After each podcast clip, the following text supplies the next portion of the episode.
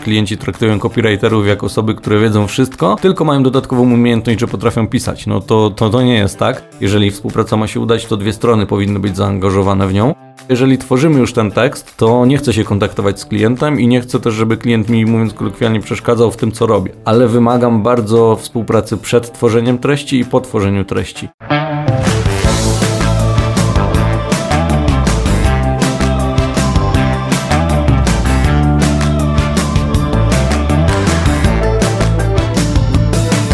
O reklamie w internecie.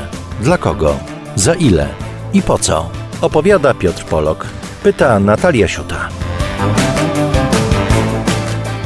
Cześć, z tej strony Natalia Siuta i Piotrek Polok. Cześć.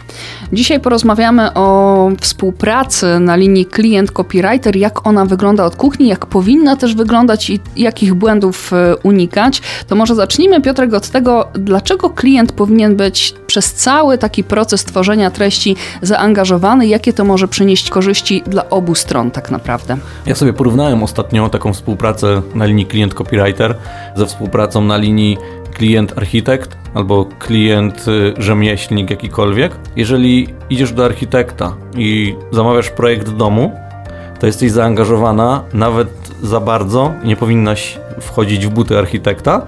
Mam tutaj na myśli to, że mówisz architektowi poproszę projekt domu, który będzie zawierał takie pomieszczenia, który będzie miał to tu, a to tu i architekt do ciebie mówi ok, zrobię wersję wstępną, próbną, wyślę ją, proszę się z nią zaznajomić, a później się spotkamy i porozmawiamy.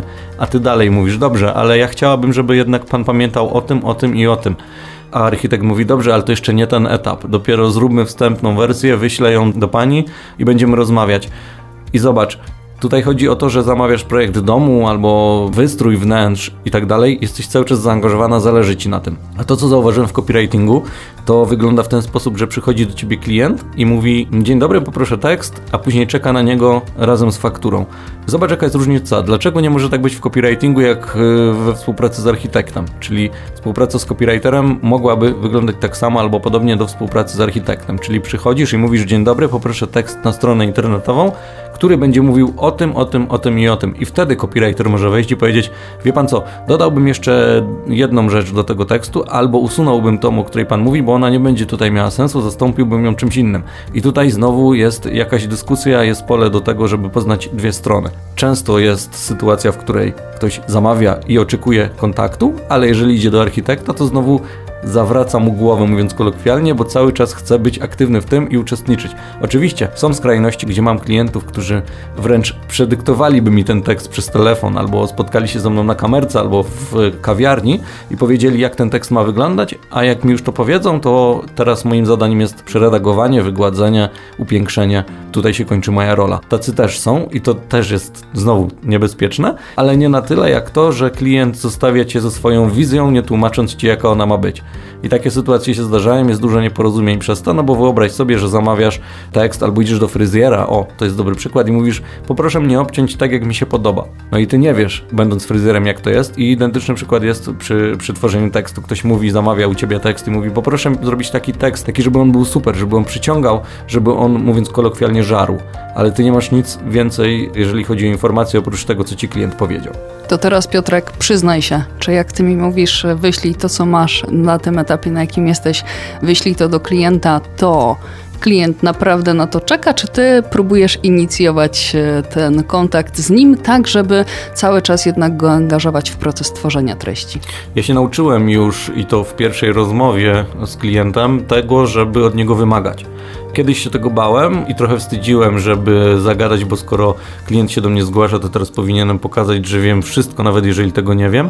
A dzisiaj sobie ułatwiam tę pracę, to też trochę odsiewa klientów, którzy nie mają dla ciebie czasu, bo umówmy się, jeżeli współpraca ma się udać, to dwie strony powinny być zaangażowane w nią. E, nie mówię, że tak samo mocno, ale żeby ktoś to nadzorował i ktoś podpowiadał wykonawcy, co ma zrobić. Więc jeżeli ty albo inna dziewczyna z naszego zespołu, albo ja tworzę tekst i czegoś mi brakuje, to śmiało o tym mówię klientowi. Jesteśmy na etapie leadu albo jesteśmy na etapie konkretnego akapitu.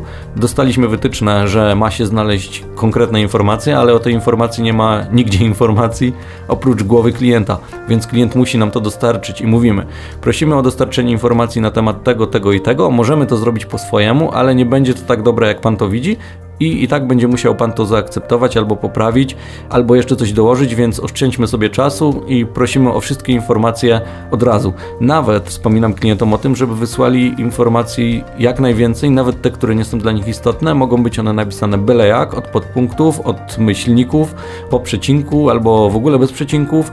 To nie ma znaczenia, bo tego nikt nie zobaczy. To jest materiał, który jest do obrobienia. Analogicznie, gdzie pracujemy z klientami na doksach, czyli widzimy w czasie rzeczywistym ten sam plik, jeżeli ja coś sobie wrzucam i wrzucam sobie lorem ipsum, a później dostaję komentarz, że wszystko super, tylko proszę wyrzucić lorem ipsum, bo to nie wygląda profesjonalnie, no to ja już wiem, że ten klient nie do końca zaznajomił się też z moją pracą i z tym, co robię, bo te lorem ipsum to jest tylko przykład, żeby pokazać mu, w którym miejscu będzie tekst. To się często zdarza przy tworzeniu stron internetowych, gdzie strony są e, publikowane na wersjach deweloperskich i nie zawierają jeszcze ostatniej treści, tylko zawierają właśnie lorem ipsum, które ma pokazać jak dużo i w jakim miejscu będzie ta treść e, finalna, więc e, zdarza się, że klienci dają w doksach komentarze, których nie powinni, ale na to też jakby przymykam oko, bo podoba mi się, że są zaangażowani, więc znowu idziemy z tej skrajności w skrajność, że są klienci, którzy na każde zdanie dadzą odpowiedź, nawet kiedy nie powinni, a są tacy, którzy powinni dać na każde zdanie odpowiedź i tego nie robią. A nie masz takiego wrażenia, że ta współpraca na bieżąco przy tworzeniu treści jednak bardziej jest taka popularna, powszechna przy dłuższych treściach, kiedy jednak no, klient odzywa się, pyta jak tam idzie pisanie tego, albo na zasadzie sprawdźmy jak to teraz wygląda, a przy tych krótszych jednak nie? Czy to też nie do końca tak jest? Nie ma tutaj reguły, bo nawet zdarza się tak, że klient zamawiając jeden tekst dzisiaj, napisze do ciebie jutro, czy ten tekst jest już gotowy. Więc tutaj nie ma jednej zasady, że jeżeli jest więcej tekstu, to pracujemy na bieżąco, jeżeli nie, to, to nie. Zależy też od tego, czy pracujesz z agencją reklamową, która ma swoich y, menedżerów, którzy to nadzorują, czy pracujesz z klientem, który nie ma czasu na to, żeby, żeby co chwilę to doglądać, ale ja też kieruję się taką zasadą, że jeżeli tworzymy już ten tekst, to nie chcę się kontaktować z klientem i nie chcę też, żeby klient mi, mówiąc kolokwialnie, przeszkadzał w tym, co robię. Ale wymagam bardzo współpracy przed tworzeniem treści i po tworzeniu treści. To znaczy, Jedyny moment, w którym nie kontaktuję się z klientem i dziewczyny z zespołu też, to jest tworzenie tekstu już na podstawie materiałów, czyli najbardziej ten kontakt z klientem jest mi potrzebny przed tworzeniem tekstu, czyli albo wypełnienie briefu i sprawdzenie, czy ten brief jest kompletny dla mnie albo dla osoby z zespołu, która będzie wykonywać to zlecenie. Jeżeli nie jest kompletny, no to znowu atakujemy klienta, wyciągamy od niego informacje, mówimy czego jeszcze potrzebujemy, jak to widzimy jeżeli mamy już komplet informacji, to wtedy zaczynamy pisać i dopiero po stworzeniu tego tekstu, można jeszcze powiedzieć trochę na brudno, bo nigdy nie oddajemy ostatecznej wersji po drugim stworzeniu tekstu. Zawsze coś dopieścimy, zredagujemy, skorygujemy, ale chodzi o tą warstwę merytoryczną, trochę jak z montowaniem filmów. Najpierw dostajesz tą prewkę, która pokazuje ci, jak to mniej więcej będzie ułożone, zatwierdzasz to merytorycznie, potem wchodzi kosmetyka. Identycznie jest z tekstem, z tym, że nie zawsze tę kosmetykę albo tę merytorykę robimy my, bo zdarza się, że tekst jest już napisany przez specjalistów z danej firmy. My musimy to tylko wygładzić, zrobić redakcję, korektę, żeby to dobrze brzmiało, ewentualnie, żeby było dopasowane pod wyniki wyszukiwania. Tyle. Ale są też sytuacje, gdzie na przykład y, my musimy znaleźć y, albo stworzyć tekst na podstawie czy researchu, czy właśnie materiałów. I jeżeli tworzymy tekst na podstawie researchu albo materiałów, to my go wysyłamy do klienta, żeby on zatwierdził, czy wszystko się zgadza, bo może być tak, że pomyliliśmy się w jakimś słowie, y, inaczej się mówi, bo jest mowa potoczna albo jakiś żargon a tego nie powinno być, bo klientowi zależy, żeby wyjść bardzo profesjonalnie, albo właśnie chce być postrzegany w taki bardziej luźny sposób, no to wtedy znowu te słowa e, należy tam użyć to idzie do klienta, klient to akceptuje, znowu to wraca do nas na redakcję i korektę, bo nie chcemy redagować i korygować czegoś, co i tak za chwilę zmienimy.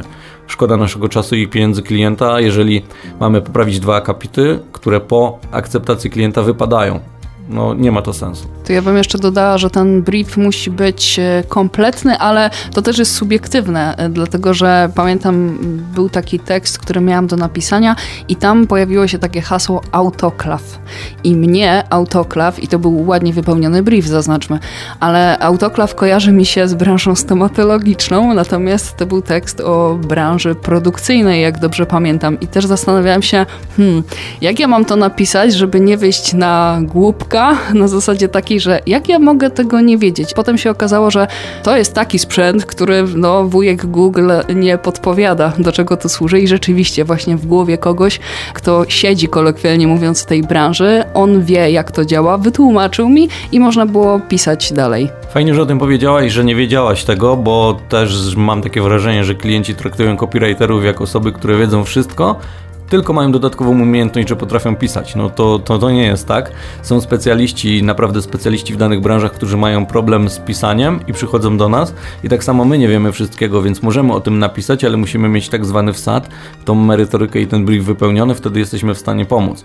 Więc może to jest y, coraz bardziej popularne, że przychodzą do nas ludzie na, na audyt treści, na recykling treści, na redakcję korektę z własnym wsadem, bo wiedzą, że żeby ten tekst był merytorycznie poprawny i wszystko się w nim zgadzało, to oni mają wiedzę i wiedzą, co chcą z tej głowy przekazać na papier, mówiąc kolokwialnie, no bo to wiadomo, że też o internet chodzi, ale nie zostawiają copywritera samego ze sobą i mówią, że wrócą po tym, jak copywriter napisze cokolwiek, bo też pewnie zdarzyły Ci się takie sytuacje, mnie szczególnie na początku pracy w copywritingu, że nie pytałem klientów o to, co ma tam być, tylko samemu szukałem, zajmowało mi to dużo czasu, a później finalnie okazywało się, że to i tak jest do wyrzucenia, bo nie o to klientowi chodziło.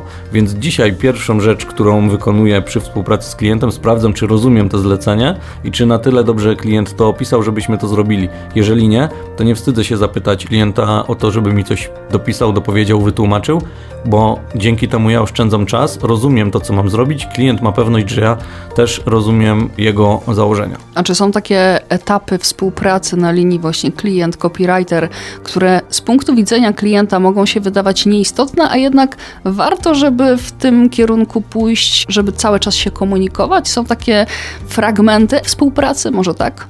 Jeżeli chodzi o sam tekst, to nie. Jeżeli chodzi o założenia, to tak, bo często zdarza się, że mówi nam klient, proszę stworzyć tekst na podstawie innego tekstu i wysyła nam przykład z innej strony. I okazuje się, że ten tekst jest bardzo gazetowy, można powiedzieć. To znaczy nie jest zoptymalizowany pod słowa kluczowe, nie dotyczy wyszukiwarki i wyników wyszukiwania, bo tekst na przykład jest promowany przez Google Ads albo w ogóle nie jest promowany w wynikach wyszukiwania, tylko za pomocą na przykład e-mail marketingu. Więc taki tekst będzie się różnił od tekstu, który ma być typowo pod SEO, czyli ma e, słowa kluczowe, metaopisy, e, ewentualne linkowanie wewnętrzne, odpowiedni podział na akapity.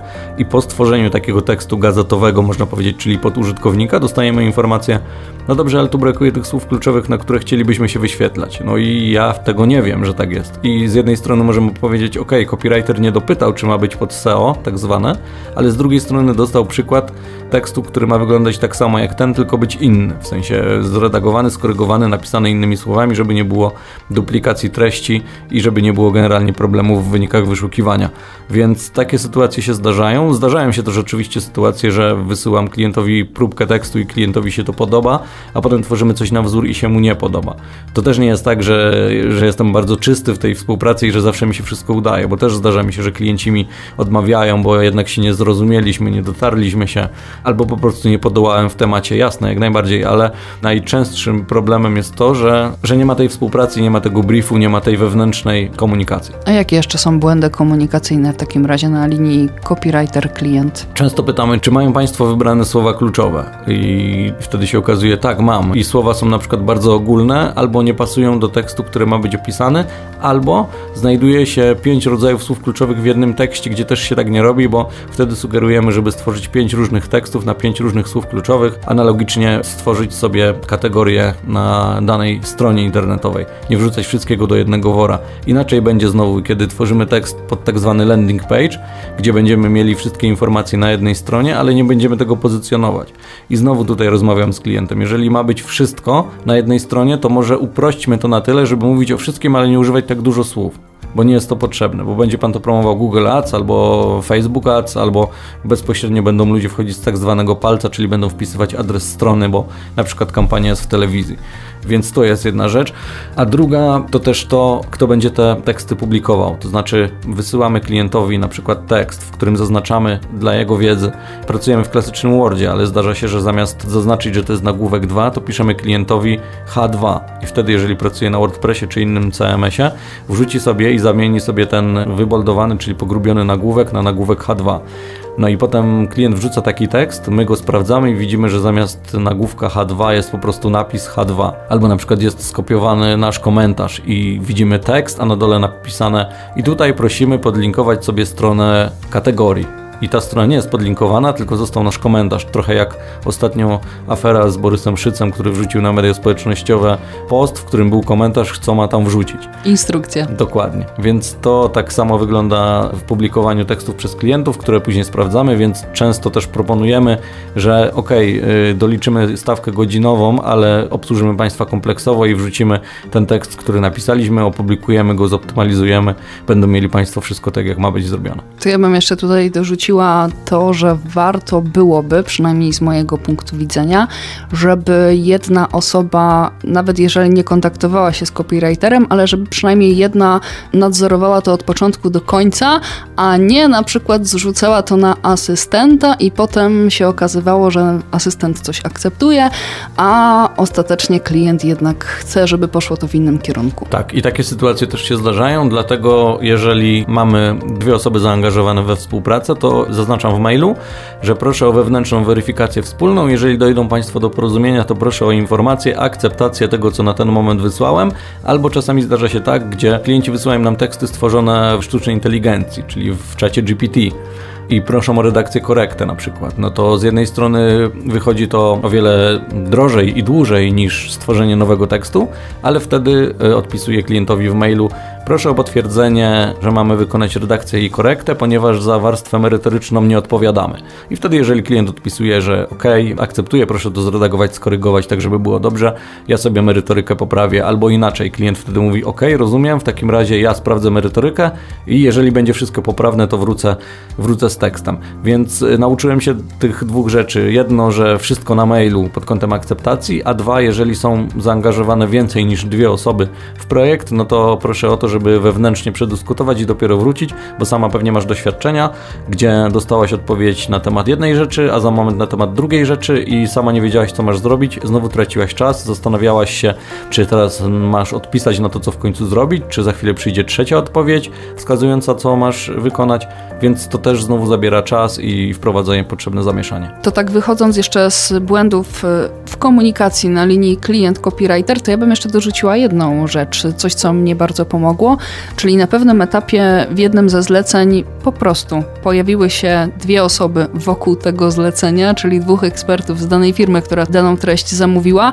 i panowie wrzucali komentarze w Wordzie, zaznaczając, właściwie nawet sobie odpowiadając, odpowiadając na moje pytania, ja tam mogłam dodatkowe pytania dorzucić i ta komunikacja mam wrażenie, że od tamtego momentu, kolokwialnie mówiąc, ruszyła z kopyta. No moim zdaniem to też pomaga i wydaje mi się, że w dwie strony.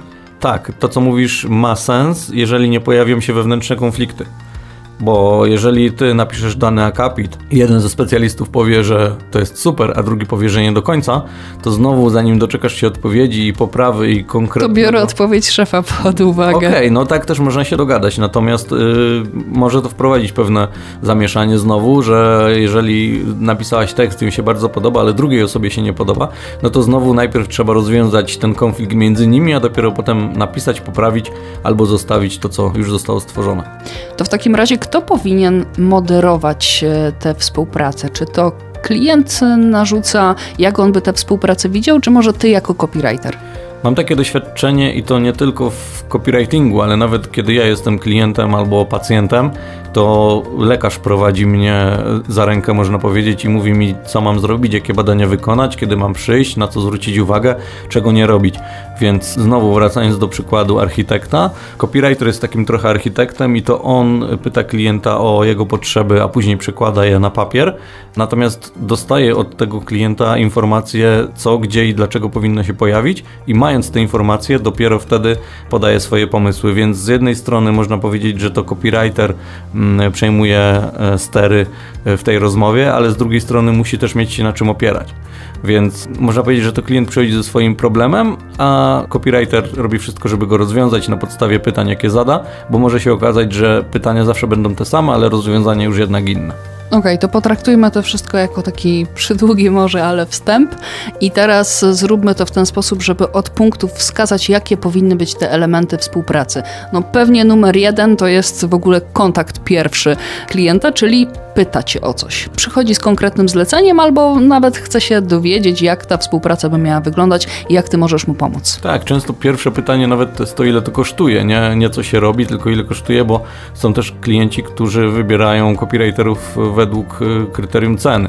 Nie mnie oceniać, natomiast trochę niebezpieczne, ale zdarza się tak, że jeżeli już klient zgodzi się na konkretną stawkę, no to wtedy rozpoczynamy pracę i rozmowę przede wszystkim od tego, co będzie potrzebne. I i tutaj jest znowu to, co ja powiedziałem. Jeżeli klient powie mi, że potrzebuje tekst na stronę, to tutaj moja rola jest taka, żeby wytłumaczyć, czy potrzebuje tekst pod pozycjonowanie, czy potrzebuje tekst dla użytkownika, czy może dla użytkownika i pod pozycjonowanie, w jaki sposób będzie to promowane, czy będzie to pod kątem wyszukiwarki Google, czy będzie to wysyłane za pomocą e-mail marketingu, czy będzie to promowane w mediach społecznościowych, y, czy będą grafiki, wideo, czy to będzie sam tekst, do kogo ten tekst będzie skierowany. Jeżeli mam te informacje, to wtedy mogę podpowiedzieć, że jeżeli ma być to e-mail marketing, to dobrze, żeby ten tekst był krótki, ale merytoryczny i żeby odsyłał w konkretne miejsce. Jeżeli będzie to landing page, to też, żeby nie było za dużo tekstu, ale żeby pojawiły się grafiki, żeby pojawiły się jakieś hasła, krótki lead, y, call to action przede wszystkim, czyli wezwanie do działania. Więc znowu to zależy od y, wymogów klienta, ale ja muszę najpierw poznać to, czego potrzebuję, bo samo napisanie zapytania, w którym znajdę informację, że potrzebuję tekst na stronę internetową albo że dzień dobry, otwieram sklep i potrzebuję tekstów, niewiele to mówi, więc im więcej informacji, nawet już się powtórzę, niepotrzebnych zdaniem klienta, tym lepiej dla wykonawcy. Okej, okay, a gdzie w takim razie i na jakim etapie jest brief, o którym już wcześniej wspomniałeś?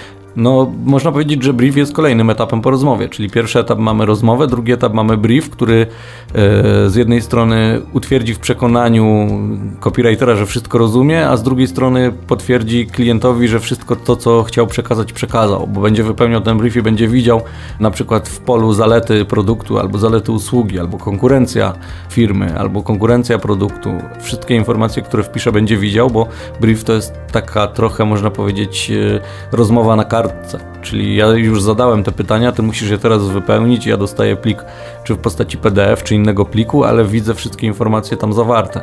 I na podstawie tych informacji ja mogę sobie powiedzieć: OK, mam wszystko, czego potrzebuję, odpisuję klientowi, że zabieram się do realizacji i będzie pierwszy wstępny tekst na poniedziałek, załóżmy. A jeżeli mam za mało informacji, no to znowu się zwracam do klienta. Dziękuję za wypełnienie briefu, jednak muszę dopytać, ponieważ brakuje mi tego i tego. Nie wspomniał Pan o tym specjalnie, czy może Pan o tym zapomniał, czy nie chce Pan o tym mówić, czy będzie miał Pan informację później. To jest dla mnie wszystko istotne, więc e, mając już takie informacje w tym briefie, robię sobie podsumowanie tego briefu jeżeli tutaj z mojej strony jest akceptacja albo wprowadzenie poprawek, no to się tym zajmujemy. No i przechodzimy wtedy do kolejnego etapu, czyli do tego tworzenia tekstu i tutaj też jak wspomniałem, czasami klient jest, ale wolałbym, żeby go nie było, bo to też znowu bardzo rozprasza i wybija z rytmu pod kątem tworzenia. Więc jeżeli mam te wszystkie informacje, ja sobie zrobię to tak na podstawie tego, co mam w głowie i wyślę klientowi pierwszy pierwszą próbną wersję. Ona nigdy nie jest idealna i ja o tym też mówię, chociaż mam czasem wrażenie, że klienci nie widzą tego, że piszę im, że to nie jest idealne, bo dostaję informacje na temat błędów, tych samych, o których wspomniałem przed chwilą w mailu, że proszę na to nie zwracać uwagi, a dostaję informacje właśnie o tych błędach. Jakie sytuacje sprawiły, że ty wolałbyś, żeby klienta nie było na etapie tworzenia treści? Przede wszystkim chyba to, że zacząłem tekst, który był w połowie gotowy, i dostałem informację, że to w ogóle ma nie wyglądać w ten sposób, że klient by to zrobił inaczej, a potem na zasadzie trochę kółka graficznego ta pierwsza wersja, która została stworzona, a później druga, trzecia, czwarta, piąta, które odpadły i znowu wróciliśmy do wersji pierwszej, która była najlepsza. Więc yy, stwierdziłem sobie, że nie będę już robił takich sytuacji, gdzie klient będzie zaangażowany w tworzenie tekstu i zdarza się, że ja albo dziewczyny z zespołu tworząc tekst, wysyłamy czasami dwie wersje tego tekstu, to znaczy nie dwa osobne teksty, tylko na przykład jeżeli jest jeden akapit, to wspominamy w nim, zastosowaliśmy takie i takie stwierdzenie, ale można byłoby też zrobić coś takiego. Proszę o zatwierdzenie, wybranie jednej z dwóch wersji albo dodanie jeszcze trzeciej. I to bardzo usprawnia pracę, przyspiesza i, i nie wprowadza zamieszania, bo mamy dodatkowe opcje, o których klient mógłby powiedzieć w drugim kontakcie, a jednak y, od razu wysyłamy mu te propozycje i może zadecydować, czy to jest ok. Szczególnie, że czasami tekst pisany przeobraża się nagle w mówiony, bo chociażby powstanie audiobook z tego. Tak, no tylko, że znowu ten tekst mówiony i, i pisany to są dwa inne światy i klienci też o tym nie, nie wiedzą albo nie rozumieją, że to jest podwójna robota wtedy. Więc dobrze też byłoby określić na początku, jak będzie ten tekst wykorzystywany i to też jest w briefie. Więc jeżeli tworzymy tekst typowo na stronę internetową, to będzie on prostszy niż tekst, który mówimy, bo musimy dopasować zdania w taki sposób, żeby lektor, który to będzie czytał, albo, albo konkretny specjalista, który będzie o tym mówił, brzmiał naturalnie i wiarygodnie. Okej, okay, to lećmy dalej w tych etapach współpracy. Zadanie zostało wykonane, przynajmniej po stronie copywritera i co dalej? Nauczyłem się tego, żeby klientowi dać kilka dni na akceptację albo wprowadzenie poprawek. Mam tu na myśli od 3 do 5 dni. Zdarzały się sytuacje, gdzie nie wspominałem o tym, że jeżeli po 5 dniach nie dostanę informacji, to znaczy, że tekst jest zaakceptowany. I to też mi bardzo pomogło, bo klienci stali się wtedy aktywni. Powiedzieli na przykład trzeciego dnia, że dzień dobry, jeszcze się nie zapoznałem, potrzebuję kolejnych 4 dni. Nie mam z tym problemu. Ale jeżeli klient po 7 dniach odpisuje mi, albo co gorsza, ja muszę jeszcze raz zrobić tak zwany follow follow-up, czyli napisać do klienta dzień dobry, czy z tekstem jest wszystko ok, możemy rozliczyć, no tutaj już jest takie niepoważne traktowanie, bo klient zamówił, ponaglał nawet, żeby było wszystko na czas, a jeżeli tekst już dostał, no to ten kontakt się urywa i to się często zdarza. Dlatego na to uczulam we współpracy pod kątem klienta i copywritera, żeby jednak tych terminów się trzymać, bo jeżeli copywriter zdążył z pracą, no to teraz klient powinien zrobić wszystko, żeby zdążyć z akceptacją albo ze sprawdzeniem. Piotrek, a jak sobie radzisz w momencie, kiedy klient mówi, nie, no ja nie mam czasu, ja nie będę współpracować, tu ma pan tekst do napisania, jest brief wypełniony, czego jeszcze pan oczekuje? No właśnie kiedyś się zastanawiałem, jak wyjść z takiej sytuacji, bo bardzo zależało mi na każdej współpracy i na wszystkim, co robię, e, a dzisiaj mówię wprost, że jeżeli mamy podjąć współpracę, no to wymagam tego, żebyśmy byli aktywni z obu stron, żeby była ta współpraca, rozmowa i dyskusja nawet o tym, czy to powinno wyglądać tak czy w inny sposób po stworzeniu treści, albo nawet przed stworzeniem, nie w trakcie, jak już powiedziałem, ale żebyśmy mieli jakiś feedback, cokolwiek, co wspomoże i przybliży nas do zakończenia współpracy pod kątem tym pozytywnym mam tutaj na myśli, czyli jeżeli mamy kampanię wykonać do końca miesiąca, to zróbmy wszystko, żeby w tym czasie się zmieścić. E, no a zdarzały mi się sytuacje, gdzie klienci odpowiadali, że nie mają czasu i że chcą zlecić wszystko kompleksowo. Wtedy yy, tłumaczyłem, że ok, nie, nie jestem w stanie pomóc. Yy, albo że mogę zrobić to po swojemu, a później okazało się, że klient nie był do końca zadowolony, bo w swojej głowie, gdzie był ekspertem, wiedział więcej niż ja, no i pomyślał, że ja też to tak zrobię, no i wtedy nasze drogi się rozeszły. No i dzisiaj pierwsze co, to wspominam o tym, że będziemy kolokwialnie grali w takiego słownego ping-ponga, to znaczy ja będę pytał, klient będzie odpowiadał, klient będzie pytał, ja będę odpowiadał i, i to mi odpowiada. Okej, okay, a gdyby klient ci powiedział, no dobra, panie Piotrze, jest y, chat GPT, przecież to tam informacje pan sobie znajdzie, to po co moja współpraca, po co y, moje doglądanie tego projektu, jeżeli daję zlecenie, pan sobie znajduje informacje, chat GPT pomoże, no to chyba wybrnie pan z tego. I co? Równie dobrze może powiedzieć, że panie Piotrze jest wyszukiwarka Google, sobie pan znajdzie. Nie szedłbym w tę stronę, ale masz rację, zdarzają się sytuacje, gdzie klienci chcą to bardzo zautomatyzować, więc posługując się tym czatem GPT, w wrzuciłbym sobie informacje, które byłyby im potrzebne, a później zrobił na podstawie tych informacji tekst i okazałoby się, że są błędy merytoryczne, ponieważ ja nie miałem dostatecznej wiedzy i też nie zwróciłem uwagi na to, że te informacje są błędne, które podał mi ten czat. Więc jeżeli mielibyśmy być bardzo precyzyjni, to znowu po wypluciu informacji z czatu GPT musiałbym je przesłać do klienta, który powinien je zweryfikować i powiedzieć: Tak, zgadza się, może pan zacząć pisać tekst. Dochodzi nam znowu niepotrzebny element współpracy pod kątem czasu i pieniędzy pieniędzy, no bo nikt za darmo tych e, informacji w czacie GPT nie będzie szukał. No a dwa, klient znowu to musi zweryfikować, więc znowu zajmujemy mu głowę i, i, i może się denerwować i zerwać z nami współpracę, więc zależy od klienta i od jego podejścia. A najważniejsza rzecz jest chyba taka, że to klient jednak wie, co chciałby w tym tekście mieć, a nie copywriter, ani chat. Okej, okay, to podsumowując, dlaczego warto, żeby klient y, aktywnie uczestniczył w procesie tworzenia treści? Na pewno będzie mniej y, zamieszania przy oddawaniu tekstu, nie będzie zgrzytów i ewentualne poprawki będą bardzo sprawnie wprowadzone, ponieważ samo clue tematu, sam szkielet, można powiedzieć, będzie według y, wymagań i informacji od klienta, to na pewno, plus dodatkowo wszystko pójdzie szybciej pod kątem wdrażania tego na stronę, ewentualnych podpowiedzi z naszej strony, co należy dodać do tekstu, między innymi nagłówki, o których wspomniałem, albo pogrubienie lidu, albo e, meta tytuł i meta opis, który też trzeba wprowadzić i który dostarczamy. E, no a poza tym mamy takie poczucie, że obie strony są zaangażowane i tu już nie chodzi tylko o same pieniądze i o wykonanie, ale jednak o takie trochę relacje i takie, o takie zaangażowanie i o takie ludzkie podejście po prostu. O reklamie w internecie. Dla kogo? Za ile? I po co?